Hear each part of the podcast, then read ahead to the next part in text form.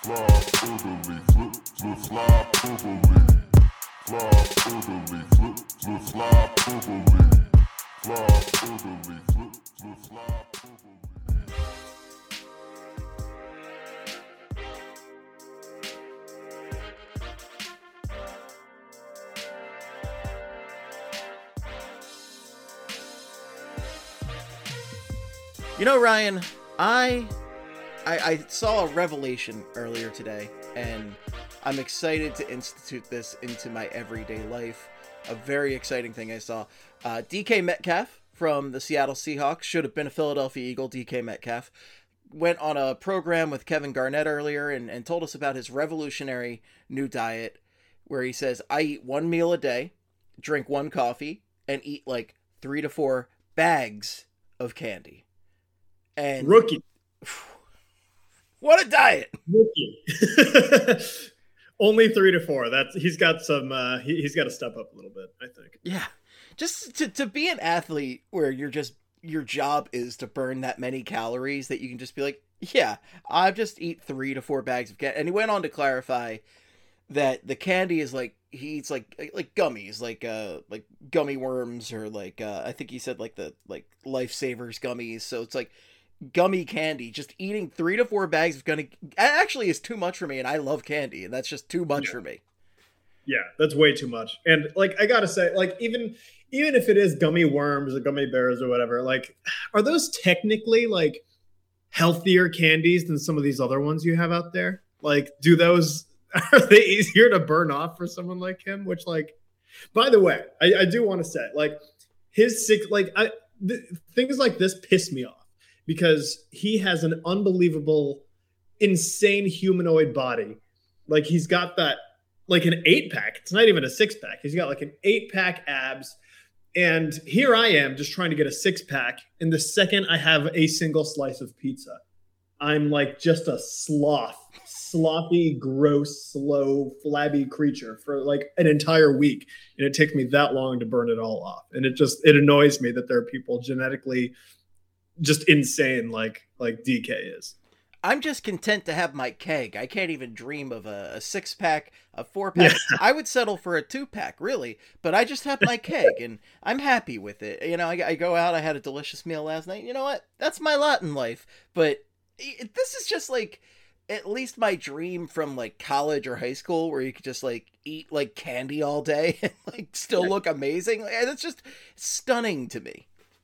if you like partook in this diet, what would be your uh, your three candies? Your three bags of candy, or would they all just be this three bags of the same candy, or would they be different? each of them? Ooh, that's a good question. Well, there would have to be at minimum one bag of Reese's peanut butter cups at least. Yes, Like that's my my favorite. That's my ride or die right there. And, and not those little mini ones. I need the full ass Reese's cup, but not know, the like big think- cup either. Like I need the traditional regular ass cup.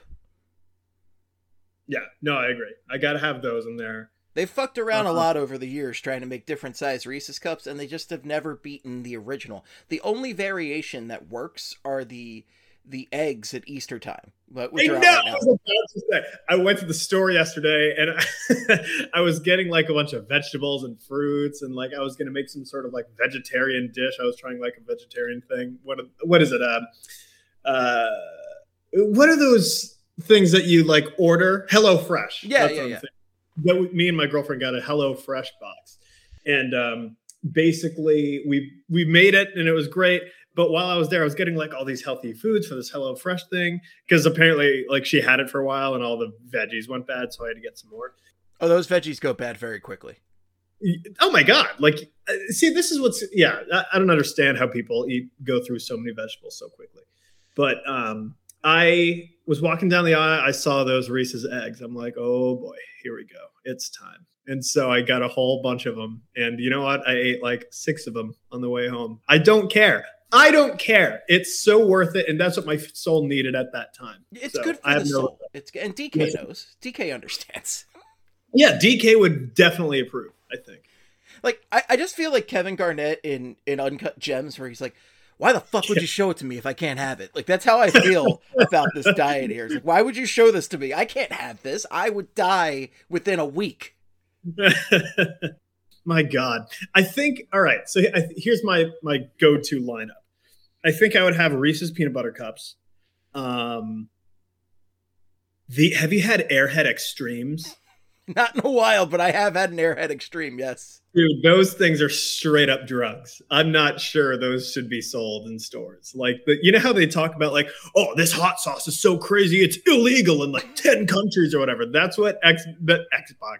That's it. Um, Airhead Extremes should be. Uh, I feel like they should be banned in many countries. And then obviously, the greatest candy of all time, sweet tarts. Oh, okay. You're going for the sweet tart right there. All right. I would not go with the sweet tart, but I do enjoy the occasional sweet tart. Yeah. No, it's good. Yeah. I I don't know what it is. There's something about sweet tarts that always hit. Like it's just a it's a homer right down the middle every single time. And uh yeah, I think that would be my three if I had to pick. So I would have a Reese's peanut butter cup for sure. Uh, it's very tempting to go with two because I I love them that damn much. And then the I would definitely have I have like a really weird soft spot for those like those gummy like sour watermelons, the ones that uh oh, really? you know the ones I'm talking about. And yeah. I I just I've always enjoyed those. I don't know what it is, but I love the hell out of those. They're a great movie candy for me. I will eat yeah. like a metric ton of those in the movies, so they'd probably be in there.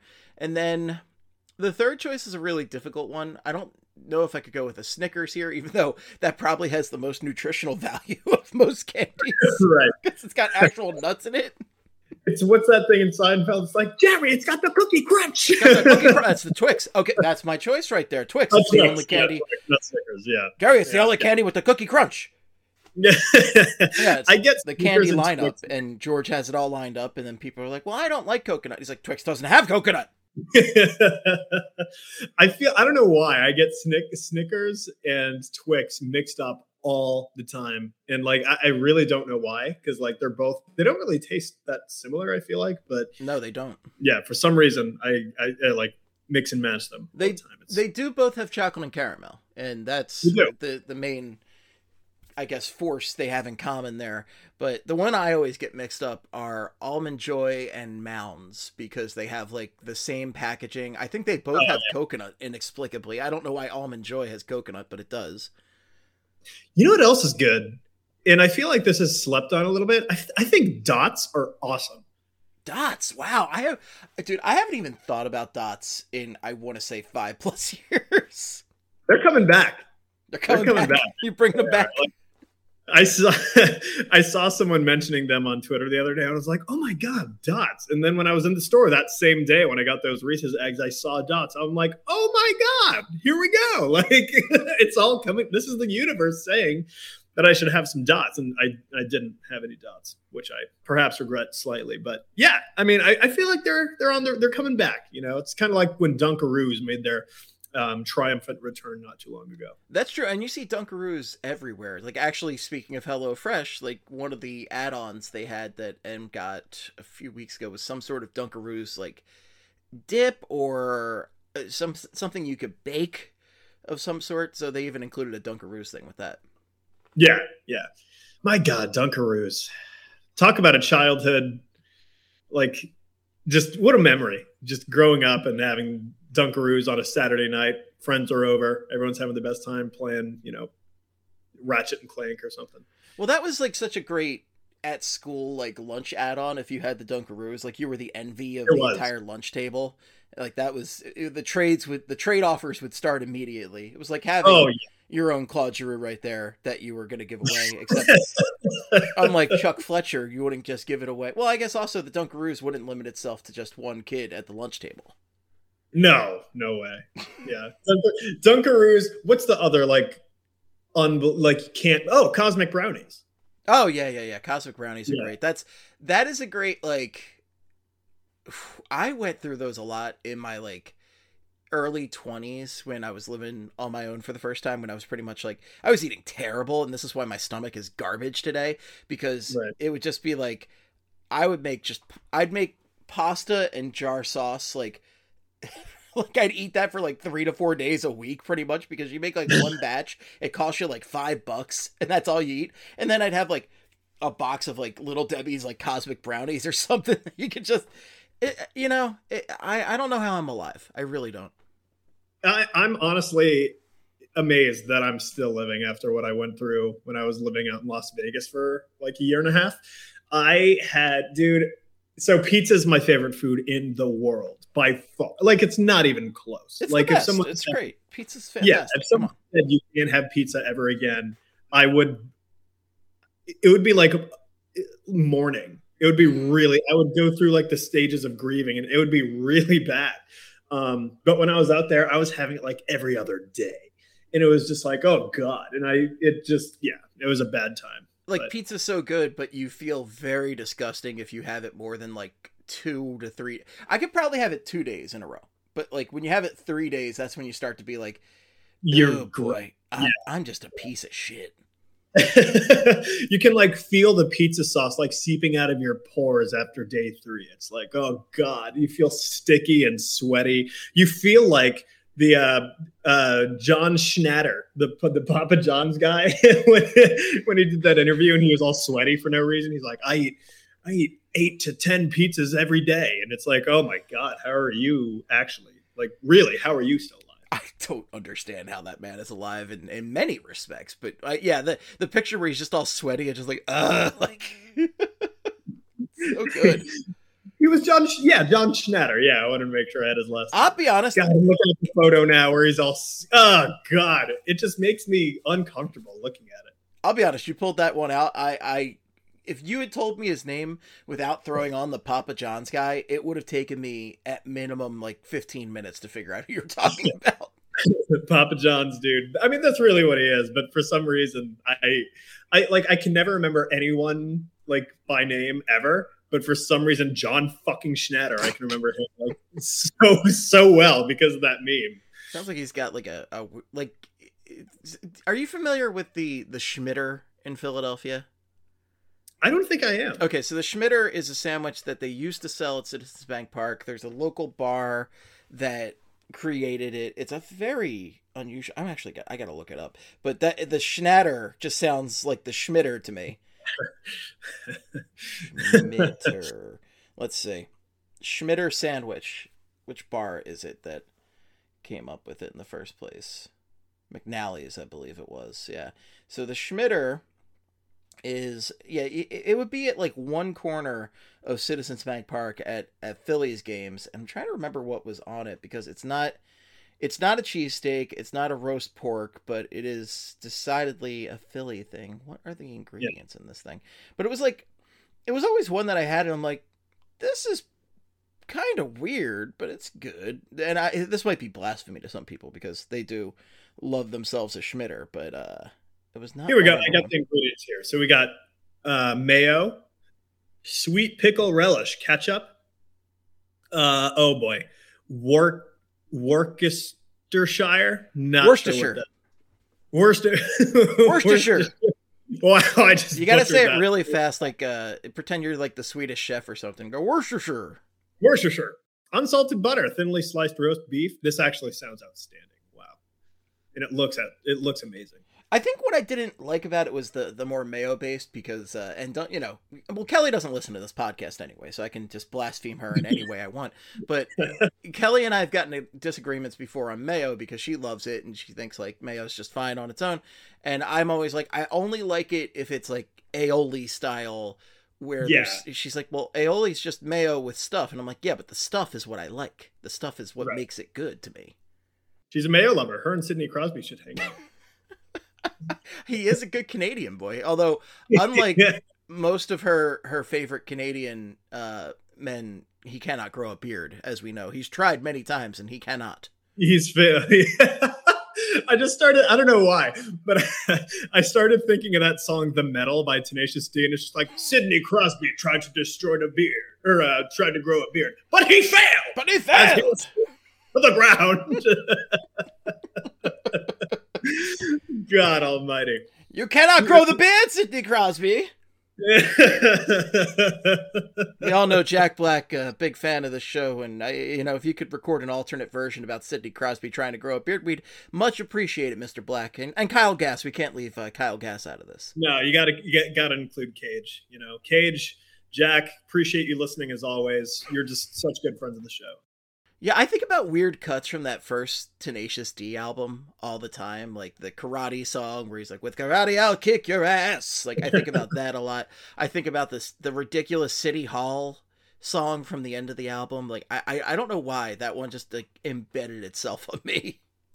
I love the drive-through skit. I think Oh, that yeah. was from that album where it's just like, Cage, what are you doing? He like wakes him up. I'm hungry. Let's go get some food. It's like, all right. They go to the drive-through. It's just like, he's like, I would like to have a large Coke, but half Coke, half Diet Coke. I'm trying to watch figure. Like, give me the milkshake, but take out all the good. Like, it, just everything is like unhealthy. But he's like, do this thing to make me feel slightly better about it. And I, I think I think about that one a lot too. I think about the Diet Coke bit specifically, like whenever I'm getting fast food. Actually, oh yeah. He's like, uh, give me the uh, six chicken McNuggets. They're like, or uh, give me four chicken McNuggets. They're like, it only comes in six. He's like, take two of them and throw them away.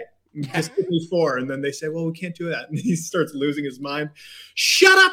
Listen to my order and stick two of those nuggets up your ass. like he's just going crazy on this person. And then it's finally time for Cage to order. And he orders something in like 10 seconds, and Jack Black's just losing his mind. God, you're taking forever. Jesus. Oh, it- it- yeah, he's like, come on, come on, Cage. God, what a legendary duo. I would put them in the top five duos of all time. They're a great duo, right Whatever there. exists. They absolutely are. And I, you know, I saw them way back in the day. I want to say like 2000, 2001, back at uh, a Y100 festival, which is a concert radio station in Philadelphia was Y100, my favorite station growing up. Uh, and they played a lot of like alternative rock and stuff, and they always put on a big like a big music festival every year in the summer. And they got some great great bands at this usually. And i just remember like early in the day tenacious d was playing and there's like probably like five people in the crowd. Like people are still like coming in like uh sifting in and just like it's probably like three o'clock in the afternoon and like they're just up there doing their thing and i'm like yeah Yeah. Yeah, that was before they even released uh, The Pick of Destiny.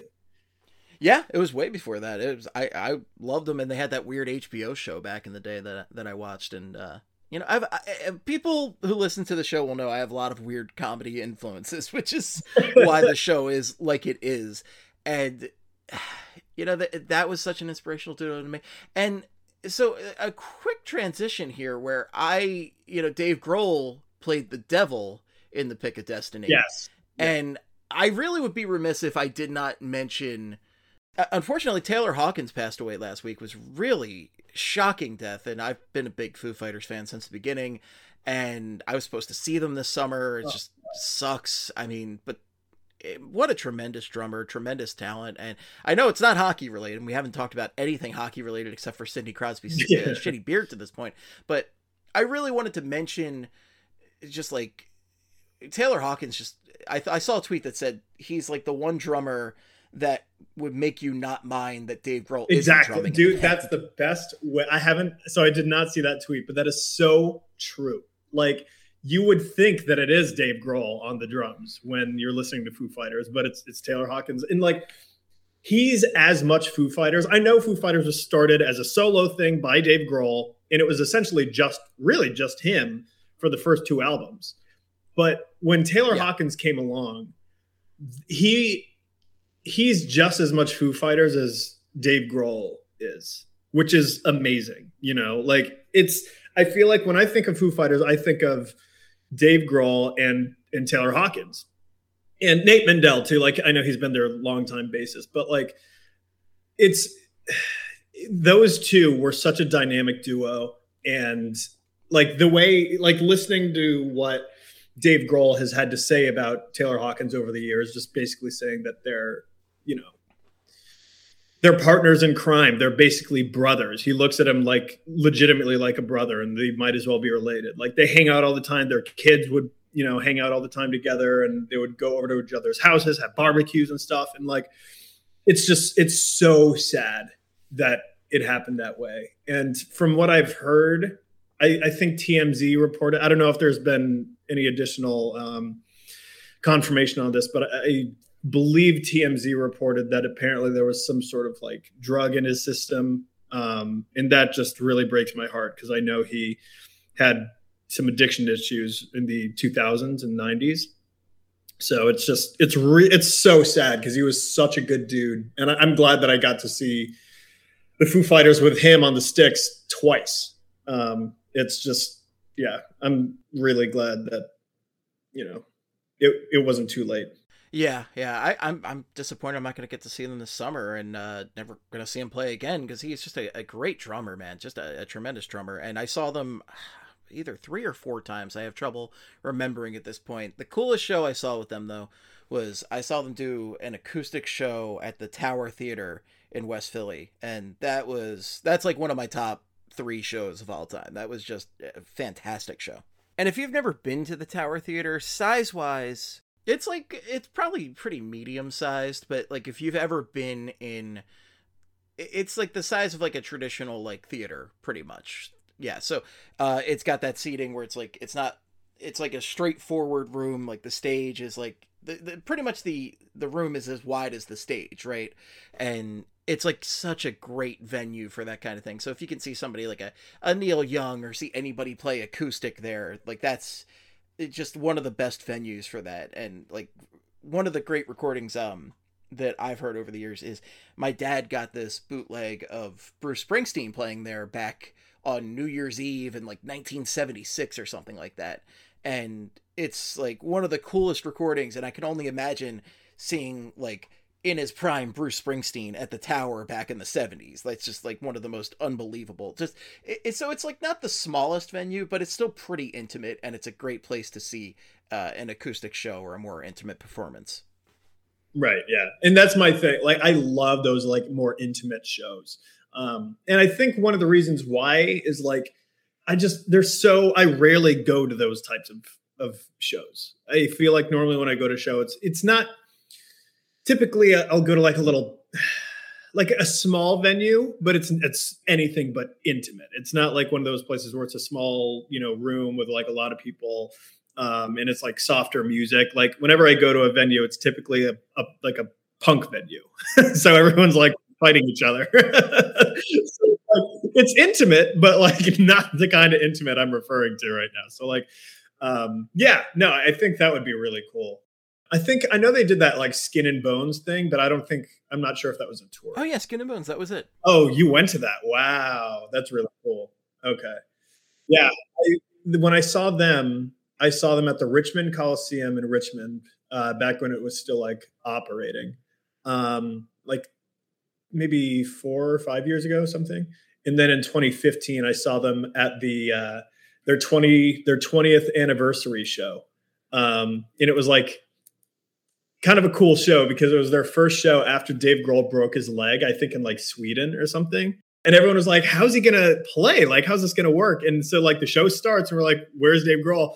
and he comes out in a throne made of guitars and he just he, he played in the throne the, the guitar throne the entire show and i think they played like two and a half hours and that's not including like the open like there were like eight opening acts heart was an opening band that day heart gary clark jr red gold green um, joan jett like it was crazy that was that was wild that was like a little mini festival that's a great show. I I, so I like I had two great show. I, I I know I saw them another time, but I really can't remember the other time. But the two that really stick out to me are the acoustic show I saw, the Skin and Bones tour, and the show I saw them with like Weezer and Hot Hot Heat at the Wells Fargo Center in oh my god, I can't even remember the year. I think it was around the time the annoying ass Beverly Hills. I feel like that era that like two because that sounds like that was around like 2005 2006 that weezer album with beverly hills i feel like that's when it started getting weird with weezer like before that yeah you're like hey what's going on here and now yeah now it's just like that i i love early weezer but i just can't listen to their new stuff it's really no it's it's no good and like they had the nerd rock thing going on early on and it, it's so funny because i've seen weezer a couple times and like the first time i saw them at that same y100 festival from back in the day Rivers Cuomo was like very shy and they were very like proficient but no stage presence band. And then the second time I saw them, they had a ton of stage presence at that Foo Fighters show, but you know, they started making stuff like Beverly Hills and then whew, what a trajectory for that band. I feel like their biggest hit since Beverly Hills is Africa, their cover of Toto. Which sucks, by the way. It's not good. No, no, it is not good. Did you hear their cover of uh of Enter Sandman? Oh no, I, I don't think I did. It's not good. You'll be shocked to know that it's a it's it's a bit of a failure. Yeah. Oh wow. For some reason, a couple months ago, a bunch of artists came out with like just Enter Sandman covers, and I think I think they released it as like one like album type thing. Um, I guess just honoring the song. Maybe it was like the song's like 25th anniversary or whatever it was. Um, but I remember Weezer did a cover, and then Mac DeMarco, who's like not the kind of guy who you would ever expect to cover Enter Sandman. He was on it, and it was like he intentionally made it like hilarious, and it was yeah, that was really cool. But yeah, Weezer's yeah, they should just stick to I don't know, not covering classics. I think they should maybe they should just kind of end it. I don't know. I don't want to say. Oh my god, dude, I, I I'm I'm down for that. That makes sense to me. That sounds right to me. And a, an entire album of Enter Sandman covers is just like an atrocity to my younger self who was obsessed with that song and obsessed yeah. with Metallica for a while and just it was oh, a slap man. in the face. It really was. And you know what, Steve? Speaking of slaps in the face, there it is. I feel like we we we have we have to talk about Will Smith, Chris Rock, the slap heard around the world. West Philly's own Will Smith. Will Smith. Yeah, I heard he's from West Philadelphia. I not a lot of people know that. Born and raised, and I heard he spent many days on the playground. The thing about this Will Smith slap is that it just the reactions to this have been insane. Like the Judd Apatow tweet where he's like, "He could have killed him." Like, come yeah. on, man, are you kidding me with this? Like, I okay, look, it, was it wrong that he went up there and slapped him? Absolutely. You should never assault a comedian. That shouldn't happen. And you know, but like, it's a slap we're talking about. Nobody was gonna die, and it was pretty friggin' funny at the end of the day. And, and I think the people of Philadelphia in particular just found this extra funny to just see the West Philly like emerge out of Will Smith like that. It was just yeah, I don't like I don't really care enough to have much of an opinion on it. Like my whole opinion my opinion is very much like a Switzerland opinion. It's just like both both things are true. Like Will Smith shouldn't have slapped him in the face and Chris Rock should not have made that joke. Yes. But both things happened and it just culminated into this really beautiful hurricane of of just internet gold and um god that night that was that was a twitter night that i will never forget like once every couple years there's a twitter night where something happens that the whole literally everyone on twitter is talking about and that was one of those nights and i stayed up until like 3 a.m just watching like looking at memes it, it was just it was so much fun that night it was a really great Twitter night. Like it, it, my top Twitter night is still the night that Cliff Lee signed with the Phillies when he, he came back. Yeah. And like it was they were the mystery team. We're like, holy shit! one of the great reveals of all time. But this is you know, this was a pretty damn good Twitter night right here. And just the, the outrage is very funny to me. These people acting like, oh my god, he could have killed it. Like, come on, guys. No. But the question that I would like to pose based on this, uh, and also wait before I get to this question, um, I love the Daniel Radcliffe take where he's just like, ugh, I don't care. Yeah, I know. That's exactly how it should be. Like, it's like uh, someone tweeted this the other day where they basically said, um, "Ladies and gentlemen, I regret to inform you the celebs are at it again." And I feel like Daniel Radcliffe basically has that same like opinion on the whole thing. Oh yeah, great take from him right there. But the the question that I have for you today Ryan, is if presented with the opportunity to just give one person a big old slap, and it could be hockey related or not, but you know, maybe think about it hockey related because I, I certainly know a big portion of the Flyers fan base would love to slap Chuck Fletcher. They'd love to slap Dave Scott. If you could slap one person, and actually, let's let's open this up to just ever. Like uh Ever? maybe no, let's make it hockey history. Okay, yeah, yeah, let's do that. You can slap one person in hockey history. Who would it be and why? This is gonna sound really insane. So let, let me preface this by saying this guy is an unbelievable like definitely a Hall of Famer. I don't know about first ballot or not, but definitely a Hall of Famer. From everything I have heard, he seems like a terrific person off the ice. Um, but I will never forget what he did in 2011. And it still drives me insane. And it would be Chris Letang. It would be like not even a second thought. I will never forget when that in during that insane series between the Penguins and Flyers, when he fought Kimmo Timonen. Oh god, that's right. That did happen. That pissed me off so much because, like, first of all, Timonen had never fought in his life, ever, and he not only is just like like I get if you're you know, I get if you're going at it like maybe you know that'll be his first one, whatever. Like make it a minor thing. He dragged his his jersey over his head and was wailing on him for no like I ju- I don't understand like clearly Timonen had no idea what he was doing in that fight and Letang was just being an insane person. And so I ever since I saw that he's honestly like I, again I just want to say I know he's a good person. He seems like a genuinely terrific dude, but if I got the opportunity I would slap him silly over and over again until someone had to like restrain me. Like that just my god. Yeah. What a choice. I, I'm very proud of your choice right here. Christopher Letang, Doc. Christopher Now, my question for you, Ryan, is is that good hair or bad hair on that head right there? Like would your person have good hair No, or bad hair? Does Chris Letang have good hair or bad hair? Because he's got that long hair. Oh, He's got those locks. Is it good hair or bad hair? now now I think he looks like a dad.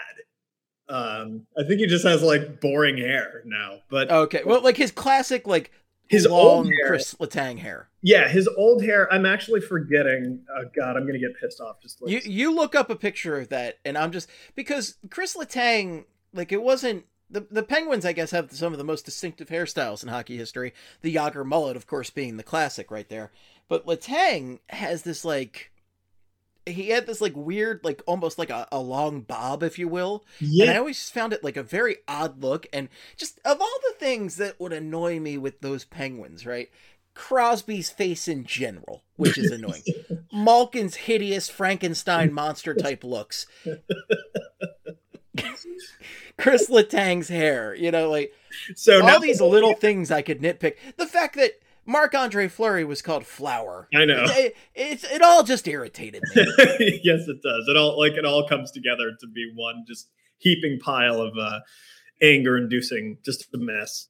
Um, with French fries and coleslaw on top. Of course, yeah, and mayo. Um, yeah, I feel like this is bad hair. Um, his old long hair because what like he first of all, he looks like Xavier Laflamme from Goon. Um, and That's a good pull. That's a good pull.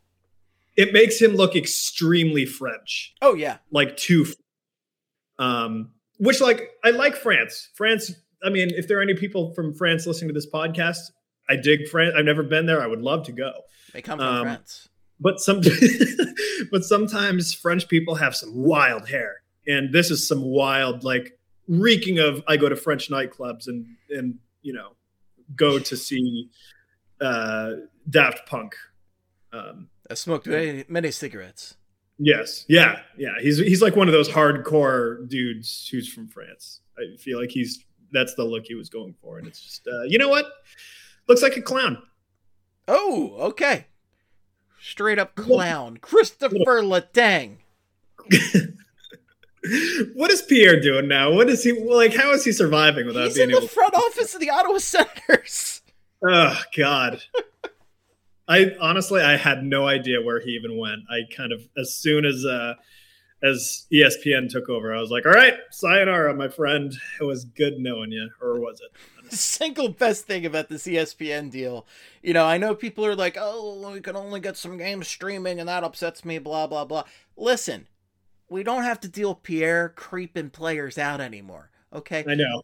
Getting up in Mike Richards' grill, going like, "Hey, Mike Richards, I'm inside your mouth. What do you have to say?" Like he's like basically, I'm reporting from Mike Richards' brain right now. Doc, you know this brain was formed back in the '80s. Doc, let me tell. Oh Jesus Christ, I don't miss him. I don't miss him at all. I do miss Doc sometimes though, because Doc, even though Doc's Doc's a classic. Although sometimes Doc could even be a bit much, where it's just like ah, Ah, just like screaming Yeah. for like sixty minutes. yeah. I I love Doc.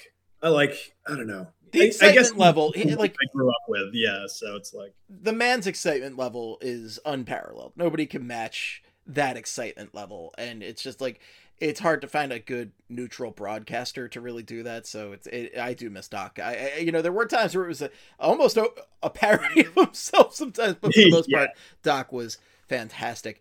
So okay, my slap. I have to talk about my slap. So I have a couple choices here, but I'm going to narrow it down to one. I think most longtime listeners of the show will know who I'm going for. Uh, but there's a few options, and most of them are people I hated in the 90s. So, like, Lou Lamoriello is one of them. Oh, Love yeah. to slap the shit out of Lou Lamoriello for ruining hockey in the 90s. And then there's, like, Darius Kasparaitis, one of the dirtiest players I've ever seen.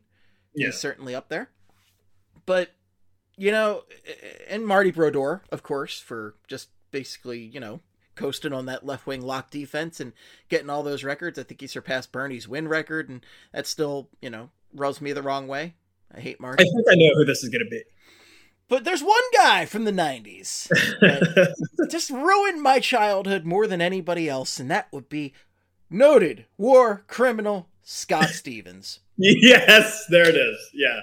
Now, would my slap have any effect on Scott Stevens? Absolutely not. That guy is just a big hunk of meat. My slap's gonna have no effect on him, but still be very satisfying to me to just slap him right across the face and say, "This is for Eric Lindros." I, I prefer an elbow, just in his style, or a knee. But you know, I what a just filthy, filthy player. And yes, I am fully aware that if Scott Stevens was on the Flyers, he'd be a legend here. Same with Tom Wilson or any sort of dirty player. But guess what? He's not. I hate his guts.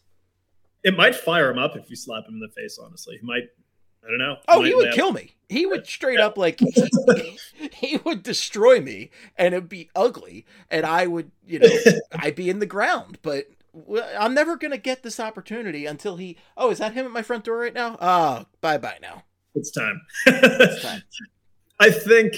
Do you remember John Henderson? So there's this dude who used to play on the Jaguars, like in the 2000s, named John Henderson. And before games, he would have like the head athletic trainer for the Jaguars slap the shit out of his face. I don't remember this at all. Dude, g- like just Google John Henderson Jaguars slap or something like that. And it's one of the first things that comes up. Like, it's insane.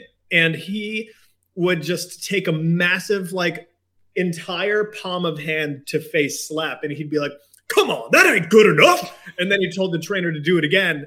And then he would. And then he would run out the tunnel like he just, like, it- it's insane. So maybe that Urban was- Meyer thought that was the Jaguars' tradition when he started kicking Josh Lambo. Urban Meyer, one of the greatest coaches in NFL history.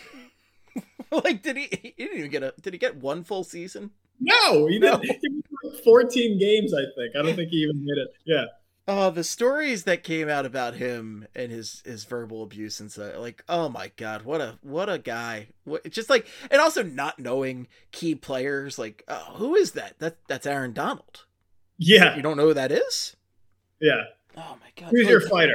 Choose your fighter, him or Mike Babcock. Oh boy. I mean, my fighter's Mike Babcock because he at least knew the other stars around the league. yeah, true. Good. He at least was a good coach for a long time before people realized he was a monster. Like, I can't even fathom. I- I I don't even know if there is like an equivalent. And believe me, the, the Flyers have had some hard ass coaches, but I don't think you have anybody that touches Urban Meyer at the end of the day. No, no, yeah. They're both both him and Babcock were psychotic, but Urban Meyer, the thing like he was well, I was gonna say he was kicking his players, but I'm pretty sure Babcock did that too. So like they should hang out. Babcock and Urban Meyer. They should go to a bar together, and uh, you know, after both of their teams lose, and uh, you know, get some young lady to come up to them. yeah, the dancing, the dancing with the young lady. What a sketch thing! That was, uh, God, very sketchy, very sketchy, right there. Good. I oh just the only actually the only coach I could think about doing anything to a player is uh when Peter Laviolette accidentally punched Ville Leino in the head. Yeah.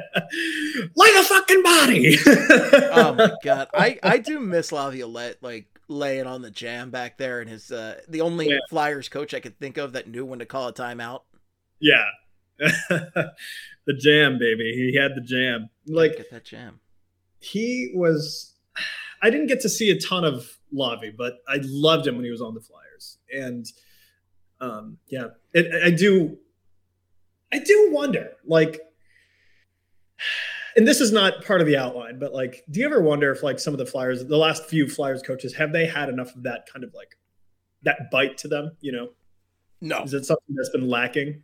It's absolutely been lacking. Like I specifically like Dave Hakstol, we all know like yeah. he was probably one of the the worst like Philly coaches as far as emotions go. Like you could argue, you know, all day about his all nice contributions, which were not good, but like just an emotionless brick of a person right there. Like he could be a piece of wood. He could have been a cardboard cutout most nights for all we knew. And man, the opposite of what Philly fans really want out of a coach. Whereas like Laviolette is a guy who he'd get pissed off. He would just scream yeah. and just that's what you want. Now the thing about Laviolette is he always wears out his welcome. He he runs hot. So when he burns out, it's pretty bad. And when he got fired, it was coming on what all the beat writers called the worst Flyers training camp they can ever remember seeing. yeah, I just I wonder is is bite from a head coach something that should be is it necessary? Well this is an interesting question especially coming into next season where the flyers are looking for a new head coach. And uh, yeah. I, I i didn't get to read the article because it was behind a paywall but our good buddy slam and sammy carchidi was writing about that earlier today. And i just know in the url did you see this in the in the slack? I don't believe I did. Okay, so Jason posted the link in there, and then I looked at the URL, and it was like Joel Quenneville, Rick Tocchet, uh, somebody else was it? Oh, John Tortorella, and then he put Kyle Beach scandal. So what? God only knows where Slam and Sammy was going with that because I I looked it over quickly and I saw Tocchet's name, I saw saw Tortorella, and then before it got to the Quenneville part, it was behind the paywall. So I don't want to speculate on what the article was without reading it, but I sure hope he wasn't advocating for Joel Quenneville to come back because that guy should never have a job in hockey again after what he did. No, never, absolutely. ever again. No, yeah. Like, Slam and Sammy, what are you doing?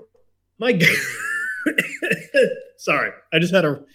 That was the most random, like, rogue cough. Well, I mean, like, you're just that shocked at what Sam, Simon Sammy's putting into the universe. it, was, so weird, but like, oh god, why? Why would you even touch on that subject? I don't know. I really he should not. Be, he should not be even in the discussion for any hockey related job.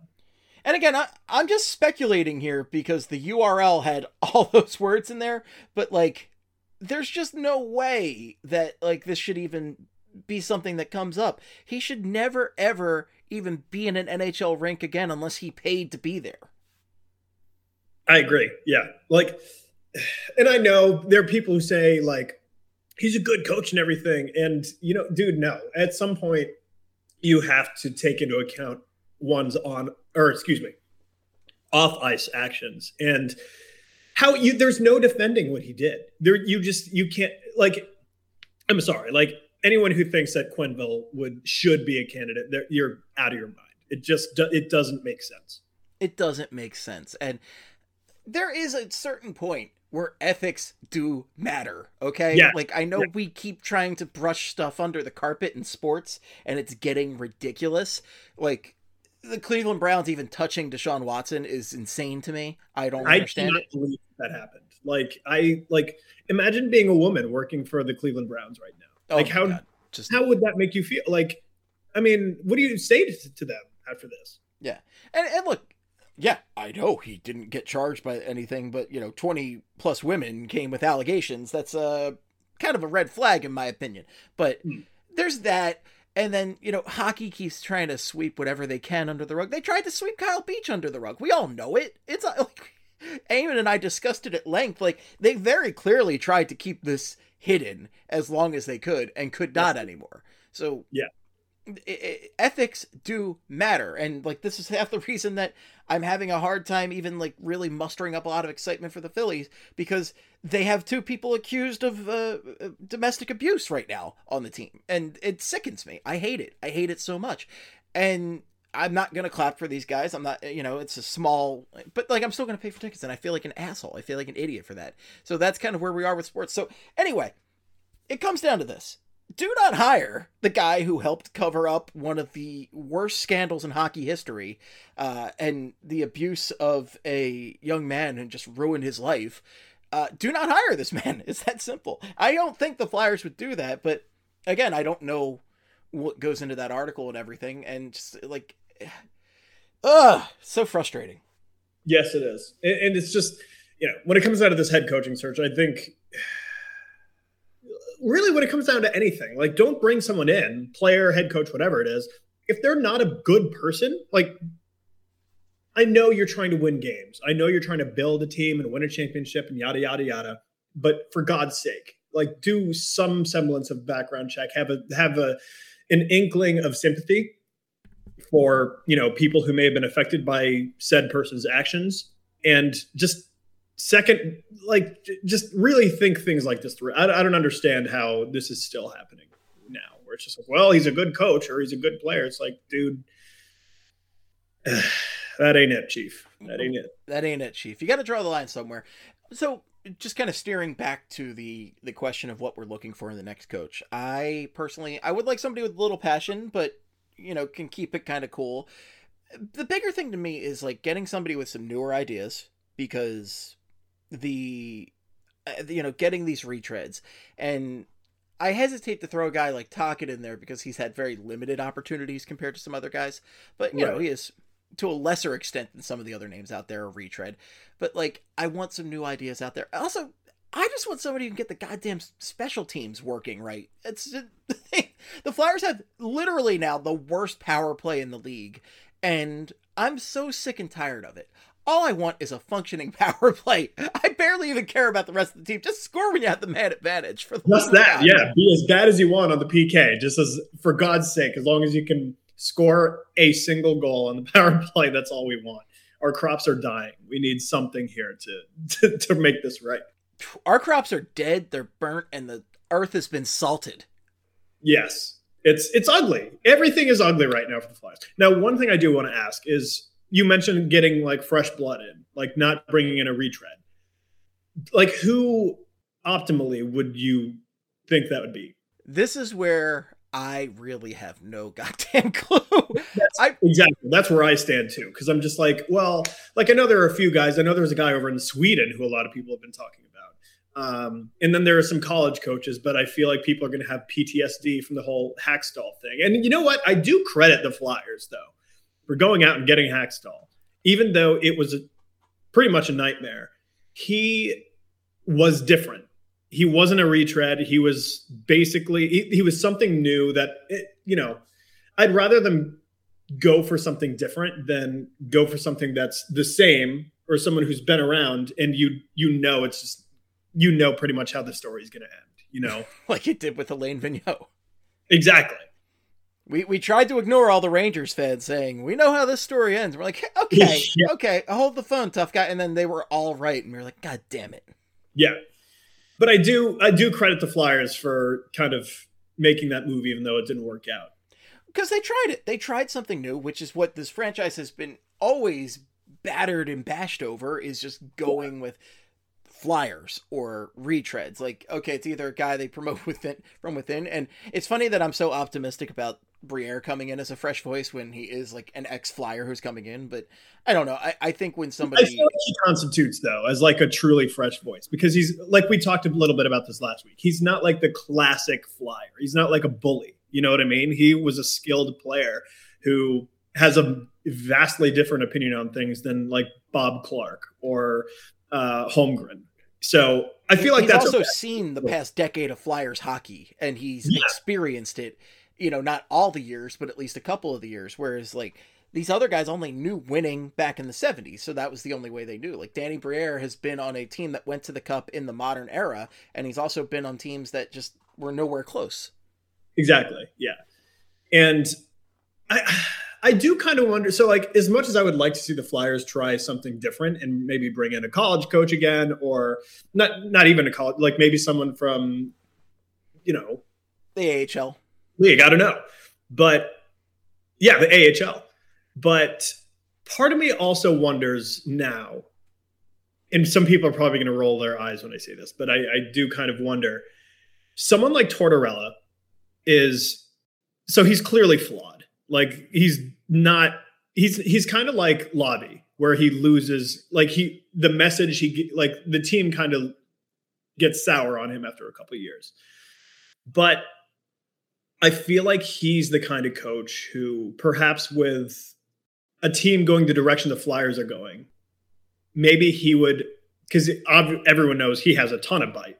He's, I mean, he's a very in your face, very loud, boisterous guy. Would that be what the Flyers need now to contend and to, to make this quote unquote aggressive rebuild work? And like, I like I, that's kind of what makes me feel like they're going to go for another retread because it's like if they say like we you know we're going to make this aggressive retool and we still plan to compete which like who knows if they actually will but tortorella has been proven to take horrible teams like columbus and then do things like beat one of the historically best teams in nhl history in four games in the first round like he has a proven track record of having success with very bad teams. And it makes me wonder like, is that kind of what they're looking for in their next guy? It wouldn't shock me. It wouldn't shock me to see Tortorella at all. And is it Bill who said this over on PH, PSH Radio about uh just the fact that Tortorella coming in and dealing with the Philly media is just like a gold mine for Oh my comedy? God. It would be unbelievable. I mean, it would be must see TV every single Flyers game. Like I would want to bring Tim Panaccio back just to deal with Tortorella on a daily basis because that sounds Yeah. Hilarious. So I I I personally am not optimistic about the idea of a Tortorella, even though he can maximize a roster like Columbus.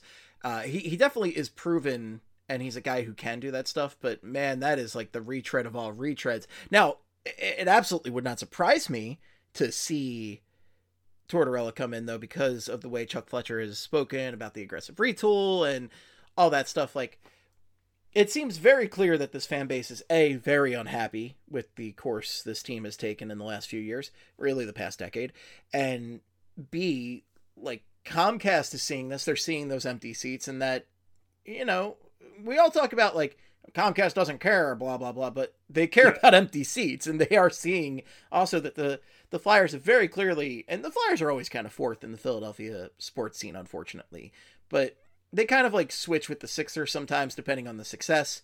And right now, the Sixers are very, They're very number- far ahead. Yeah, they're number one, I would say. Like it's probably down between. Well, actually, Well, it's, it's always the Birds. Always, yeah. It, it's probably Eagles, Sixers, Phillies, Flyers right now. And by the way, the Phillies are a team that have not even made the playoffs in a decade. So the fact that the Flyers, who have made the playoffs at least a few times in the past decade, aren't even in the conversation in most of the sports, it's like Comcast notices that. They know this stuff. They're not happy about this stuff.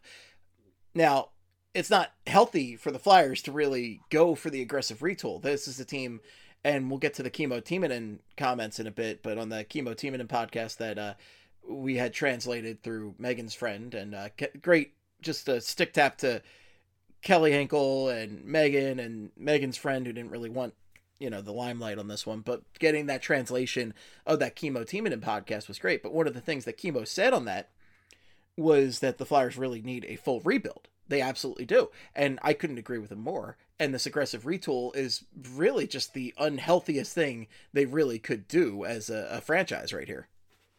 Yeah.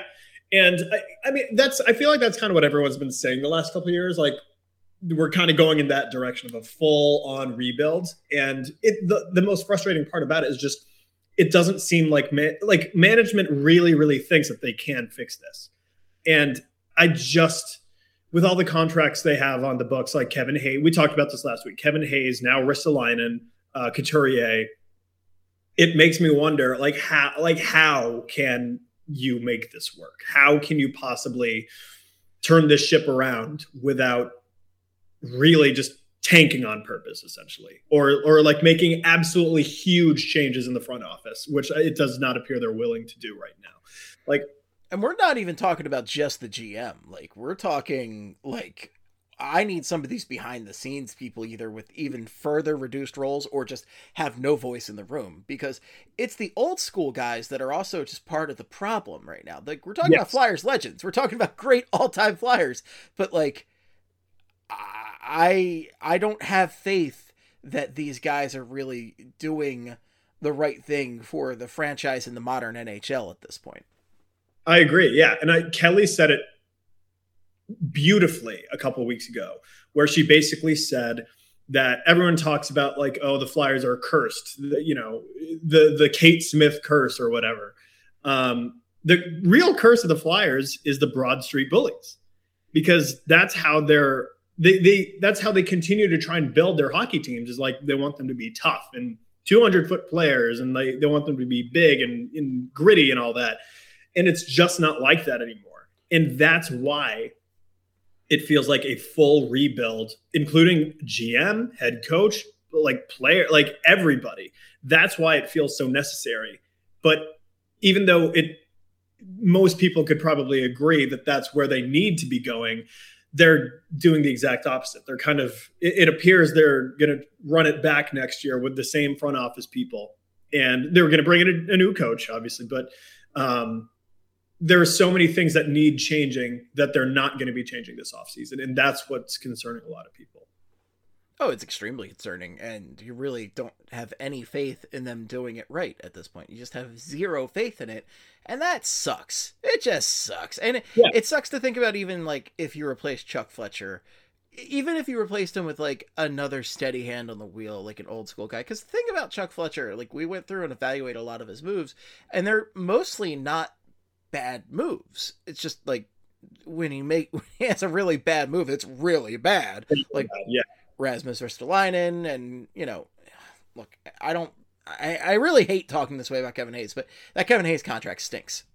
Yeah, no, it's not. Although I, I, will say, like he's playing better. He's playing really well the last you know couple weeks, but still, that doesn't really. Uh, I still don't think he's worth quite that much money. I mean, I feel like most people would kind of agree with that sentiment. So like it's just there are so many things that have snowballed into the Flyers being where they are now, and it's just like I can understand why people have no hope right now. You know, it's just there's no easy way to fix this, and it seems that the most effective and best way to do it would be to make top to bottom changes, and they seem just completely unwilling to go that route. They do. They seem completely unwilling to go that route, and it sucks right now. And you know, we got 15 games left, I think, if my math is correct. I was not a math major, and there's not yeah. much left to see, unfortunately. Like, I, I, just saw in the Slack that Elliotte Friedman was saying that the Flyers are debating how much what to do with Yandle for the rest of the season because, and that also came up on the Kimmo Timonen podcast where you know, Yandle really should not even be getting playing time right now, but because of his Iron Man streak, he's in there. But at least we're seeing Cam York on a regular basis now because you want to see yeah. the youth up there. And then, uh, what you call it? Noah Cates has just signed his ELC and is playing. Ronnie Attard signed his ELC and he'll be playing. So at least we are going to see some youth coming up and see something at least different and you know, it's it's been a rough ride, and there's still 15 games left, and basically a whole month of hockey to watch. So at least there's a couple things that we can focus on for the future. Yeah, and like you just brought it up, like Noah Cates, you got Ronnie Attard here, Cam York, and um, I'm I will say I'm really excited to see Cam York paired with Provorov because like Provorov is a guy that like Friedman even said like the Flyers aren't totally sure, like what's going to happen with Provorov. What do they have in Provorov? And I think that's a question they've been asking themselves. Um, it's good to see Cam York with him because clearly they they trust Provorov, and this also means that they trust Cam York too. They like they want to give him more minutes. They want him to really just kind of throw him in the fire at this point in the season. Because why not? Like, what do you have to lose? Nothing at all. So like, go ahead, put him on the top pair, see how he does. I know he has been kind of hot and cold, which like you'd come to expect, but this is that what it is. Like when you're a team as bad as the Flyers, this is what this part of the year is for. Like, let some of the younger kids play a little, you know, play more in the NHL, see how they do, and just kind of go from there. Like give the fans some glimpses of the future. And um, you know, I know a lot of people are are upset that Cam York isn't Cole Caufield. We could talk all day about that, but Cam York has turned out to be I don't know. I, I, he seems to look like a pretty like a legitimately good defensive prospect for the Flyers, and I feel like as long as they just keep kind of nurturing him in slowly like this, it's it's good. I, I think it's good for him, and you know that's really for me at least what I'm looking forward to the most with every Flyers game. I'm just kind of watching Cam York and the, the kids at this point. and it's going to be the same thing when when uh, Ronnie Attard plays and like Noah Cates. Like now that they're all up, um, assuming they all you know stay on the roster for most of the rest of the season, um, that's kind of what I'm fixated on mostly. Oh, for sure. And I love what I've seen from York so far. Like, people really focus in because he's not Cole Caufield and all that. But, like, as you said, and that's not fair to Cam York. Because, yeah, it's not fair. It's not his fault, but he's like he's in his own right. He's been like pretty good. You know, he's definitely showing glimpses of being a legitimate NHL player. Well, and people put pressure on him. You know, they, they express disappointment, like, oh, he's you know he's probably projected out to just be a second pair defenseman. But it's like, dude, you need to get six defensemen from somewhere, and yeah as we've seen from the past a couple decades of Flyers hockey, it's very hard to find six good NHL defensemen. So yep. if you can get a second pair guy who can man the power play, I will absolutely be very satisfied with that. Especially, you know, the Flyers drafted him between 10 and 20, which is usually when you're in the NHL draft, like 1 to 10, you really should be getting a bona fide NHL player probably top six if it's a forward, and definitely in the top four defensemen for a defenseman. Like that's your expectation. So to get a guy between 10 and 20 that will probably project out to be a second pairing defenseman and can be your power play quarterback, I think that's great. And that's exactly what I want to see. He's a smooth skater. He's got a good shot, great offensive instincts. I, I like what I've seen from Cam York. Yeah, no, I love it. Like people complaining about, oh, he's only a second pair defenseman. You need second pair defenseman. Like I, I feel like a lot of people think that if Cam York isn't in the top 10 in scoring by defensemen like every year, then it's like some sort of failure of a pick. And it's like, dude, like that's not what dictates good, a good player. Like first, especially it's as a defenseman, like your your job is to be responsible with the puck, like don't turn it over, like in obviously, you know, defending.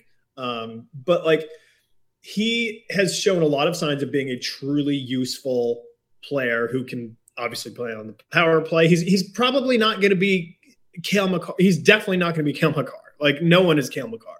Yeah. Um, but I feel like people have such high expectations for these young players, and when they're not like all world defensemen, they're like, oh, that would have bust. We should have gotten you know uh, this guy instead, who was taken two picks after. And it's just like, what do you, what do you say? You know, I mean, if you get a useful player, you get a useful player, and that's what makes cup winning teams. Like you need a roster full of good players who do their specific job well. And if Cam York turns out to be a good second pair defenseman and a good like first or second power play quarterback, and he's not, you know, um, he's not putting up point per game numbers, who cares? Like as at the end of the day, if he's playing well, that's what matters the most. And I feel like people want these young guys to immediately be world changing cornerstones. And that's just not a realistic viewpoint at all.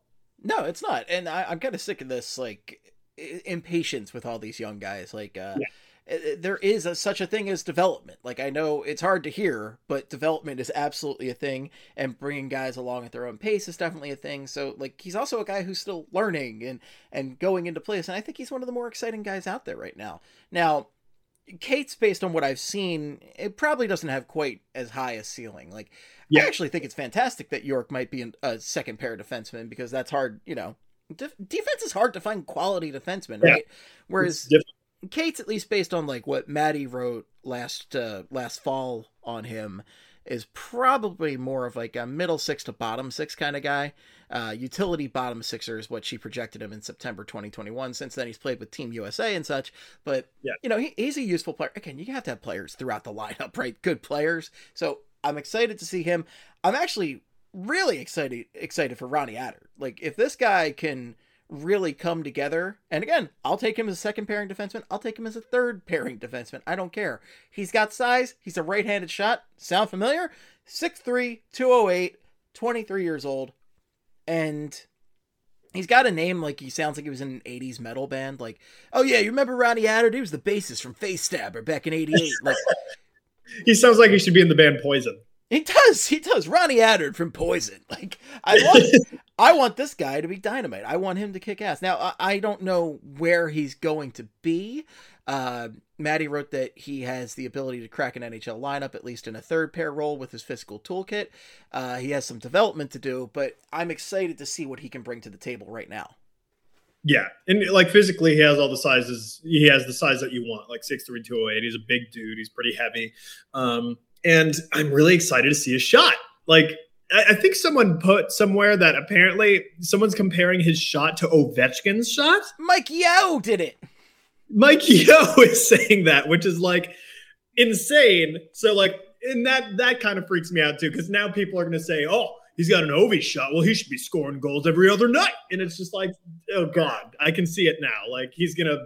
He, remember, he's a defenseman. He's gonna score like five goals a year. If you're lucky. Good year, yeah. If he's luck, if he's like having a truly outstanding season, but like that's like it's good. I'm excited to see his shot. I'm excited to see his size. He's he seems like built enough that he could really not.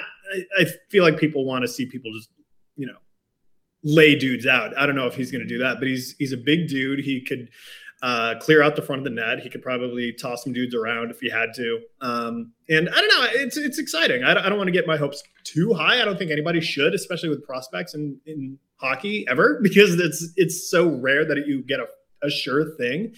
But based off of everything and all the information we have, he seems like someone who's a legitimately um, high upside player. So I don't know. He's 23 years old.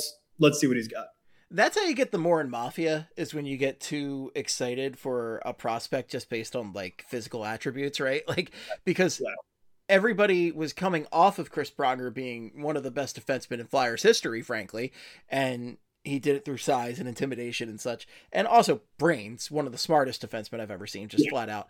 But when Samuel Morin came into the league, he was a high draft pick. Uh, I think everybody at this point would argue way too high, and his physical toolkit though like some people unfairly said oh that's the next pronger and that really stuck with some people. So they really were just high on this guy forever and unfortunately he's had so many injury issues so we've never even been able to see exactly what his ceiling is. But i just thought that was such a, an insanely unfair comparison to have for him and just the expectations were just ridiculous I remember it too. Like as soon as they drafted him, people were saying like, "Oh, you know, they say his shot. He has a Pronger like shot, and he's got the size and everything." And it's just, I knew right from there. I was like, "Oh God, this is not going to go well at all." And like honestly, I'm I'm really proud of Morin in a way, just because he's kind of stayed within the Flyers organization ever since he got drafted. I, I know he has not really done anything in the NHL of note, but good for him to car- for carving out like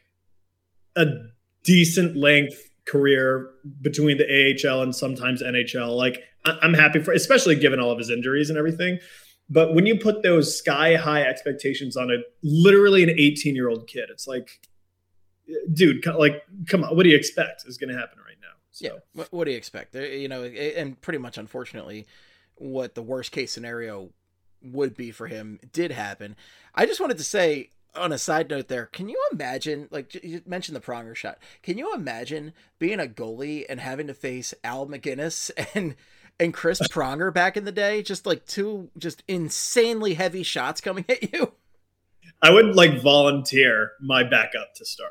I'd be like, "Hey, I'm good. I'm feeling a little tightness in my in my uh, calf here. I think I should probably take the night off and just make an excuse not if, to play." If there are any younger fans listening to this right now, look up video of Al MacInnis's slap shot. Like it was an unbelievable shot. And from a guy that wasn't that big, he was six one, which, you know, ain't small, but in hockey ain't the biggest. And just like this guy had one of just the greatest slap shots of all time. Just insanely hard, heavy, fast slap shot. Yeah, I so I never really got to see him like too much. I remember when I was younger, um, and I lived up in upstate New York at the time. Um, we would watch obviously we would watch a ton of hockey up there. Um, but as like a sentient adult human being, I didn't get to watch him much. So it's a shame. I would have loved to see him and Pronger play together because that would have been amazing. Um, but yeah, no, like having two dudes like that with that kind of shot on the ice at the same time would be horrifying. Like if I'm a goalie, I would be I would be petrified. Like where's it coming from? Who like you know, it would really freak me out. I think he probably has at least like it's the slap shot that stuck with me the most to this day, and I've seen yeah. a lot of great slap shots in my time. Like my favorite as a flyer, I mean, John LeClair had a great one when I was growing up. Shane Gostisbehere had a fantastic one, and and Claude yeah. Giroux, you know, R.I.P.D. Claude Giroux with the Flyers, but he uh, he didn't always hit with his shot. I feel like Claude Giroux missed a lot with it, but when he did, oh, it was a thing of beauty. Yeah. Oh my god. And that's what I love about Giroux and Ghost. Like you, like they're kind of smaller dudes, so you wouldn't expect them to have these massive shots. But my god, like when it when Ghost really got a good shot off, that was. I mean, it was like the puck was invisible. It just appeared in the net, or just like he was his shot's insane. And I'm God, now I'm starting to get my feels about Ghost not being here anymore. Oh, I know. Man. Trading them away for assets. Both, like just both of them are gone. Insane. Jesus. And you know, one final note, and this is a sad way to end the show, but I wanted to talk about the Claude Giroux, you know, departure again, because as I mentioned earlier, Kimmo Timonen went on his podcast in Finnish and was talking about Claude Giroux's final game. And man, it's just like if you thought it was sad, guess what? It got sadder somehow. It somehow got worse. Yeah. yeah.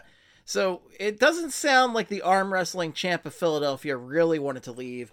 Per the translation that Broad Street Hockey acquired on this, it was tough on Claude. He was still crying heavily when we were drinking. He was sorry to leave, and he probably never wanted to leave Philly. But that's just how it goes. It's business, the other side of hockey. And when the team isn't in the playoffs and there's no hope, they start trading the big names, trying to get the picks, trying to get picks.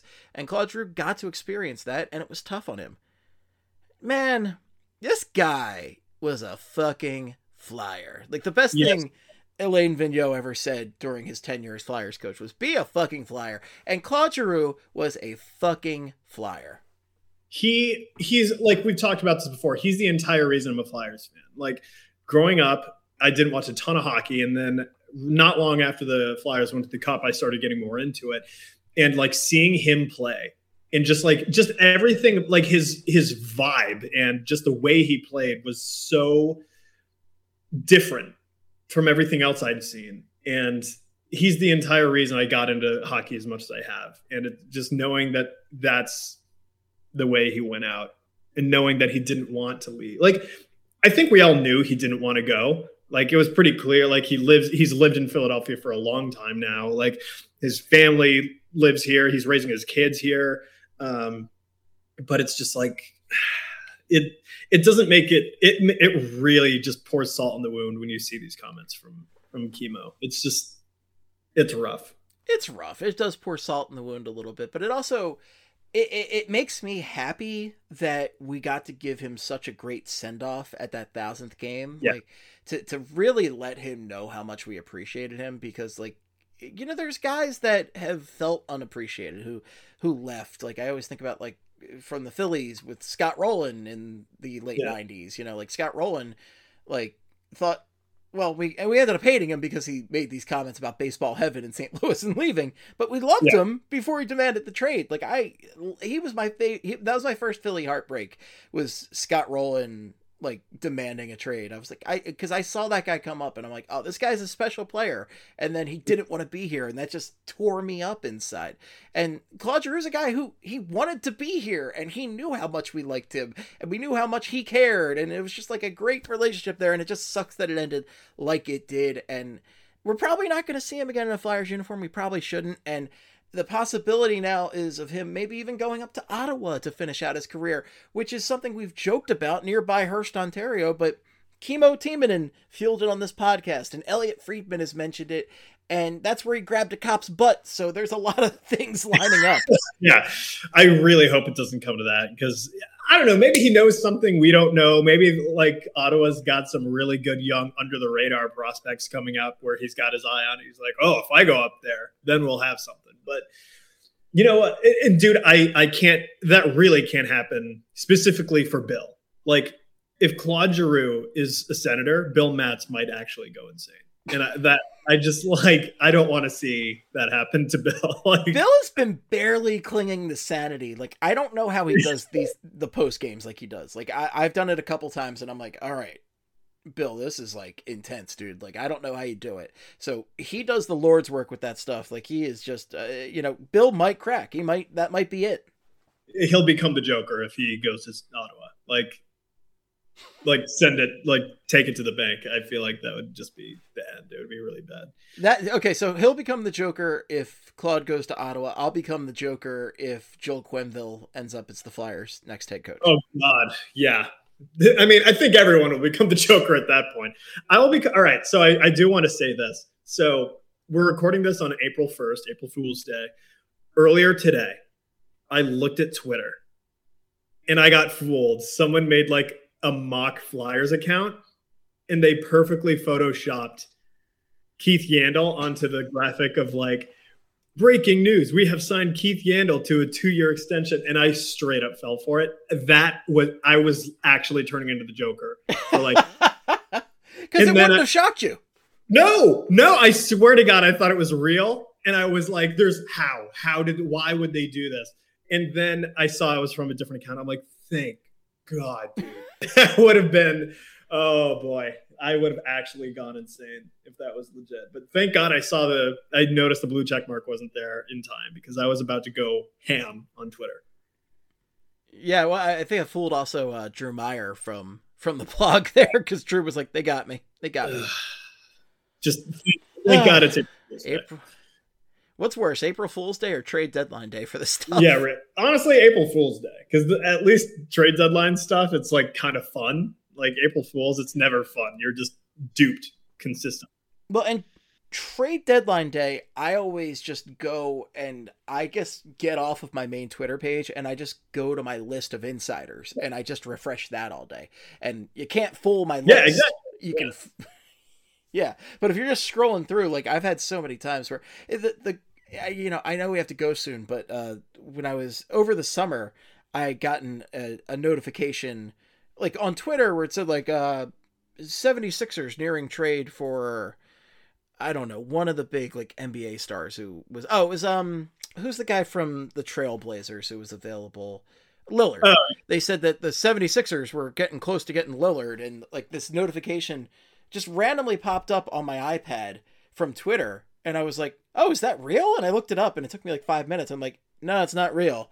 But then I said it in the house and the one guy who was like a ball buster in the house who who talks like this was like, "Oh, the 76ers locked down that Lillard deal yet?" Oh, yeah, I heard the Celtics are getting close to I'm like, "Shut up." This guy was a pain in the ass. it's terrible like sometimes it can be just such a clusterfuck and then I don't- but it can also be fun at the same it's weird it's a very odd sensation honestly Oh yeah, and it, it's always hard to describe to people in real life where you're just Yeah. like uh, this thing on Twitter. It's like I sound like asshole i know I? i try to just keep my mouth shut when talking exactly. Just just keep your head down and you know make it through. You'll make it through. Well, we're gonna see what happens with Claude Giroux, and we're gonna see. Hopefully, there's no many, not many more dumb April Fool's jokes that come out. Like, what, what was the thing you were Oh telling me God! about just before we started? Stinger is now the mascot of the Colorado Avalanche, which makes no sense. But somehow Bernie, the Avalanche dog mascot, somehow makes more sense than Stinger in in Ohio for Columbus. Yeah, that would be a big loss for the Avalanche if they traded for Yeah. Stinger. Like definitely the the Blue Jackets would be getting the better deal by like. Oh, for sure. Yeah, Stinger might be a bottom five NHL mascot. I'll fight him. I'll slap Stinger. I, I think he's the worst. he's pretty bad. no He's no, he's no Harvey the Hound, Craig. No, no one is Harvey the Hound. Yeah, Harvey the Hound.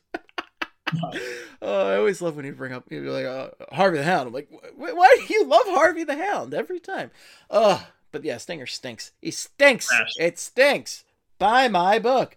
All right, folks. We got to sign off, but thanks so much for listening. We have had plenty of podcasts for you today, and hopefully all it came through because my computer had a shit ton of issues today. But if you have any feedback for us, the best place is on twitter.com.org.edu.ca. Ryan, where can people find you on Twitter? find me on the Twitter machine at Ryan Quiggs. Wunderbar. Anything you want to plug right now? Anything you're working on for any of your multitude of websites? Absolutely not. I'm just trying to get some sleep. I'm just trying to get, Get some sleep. sleep and everything.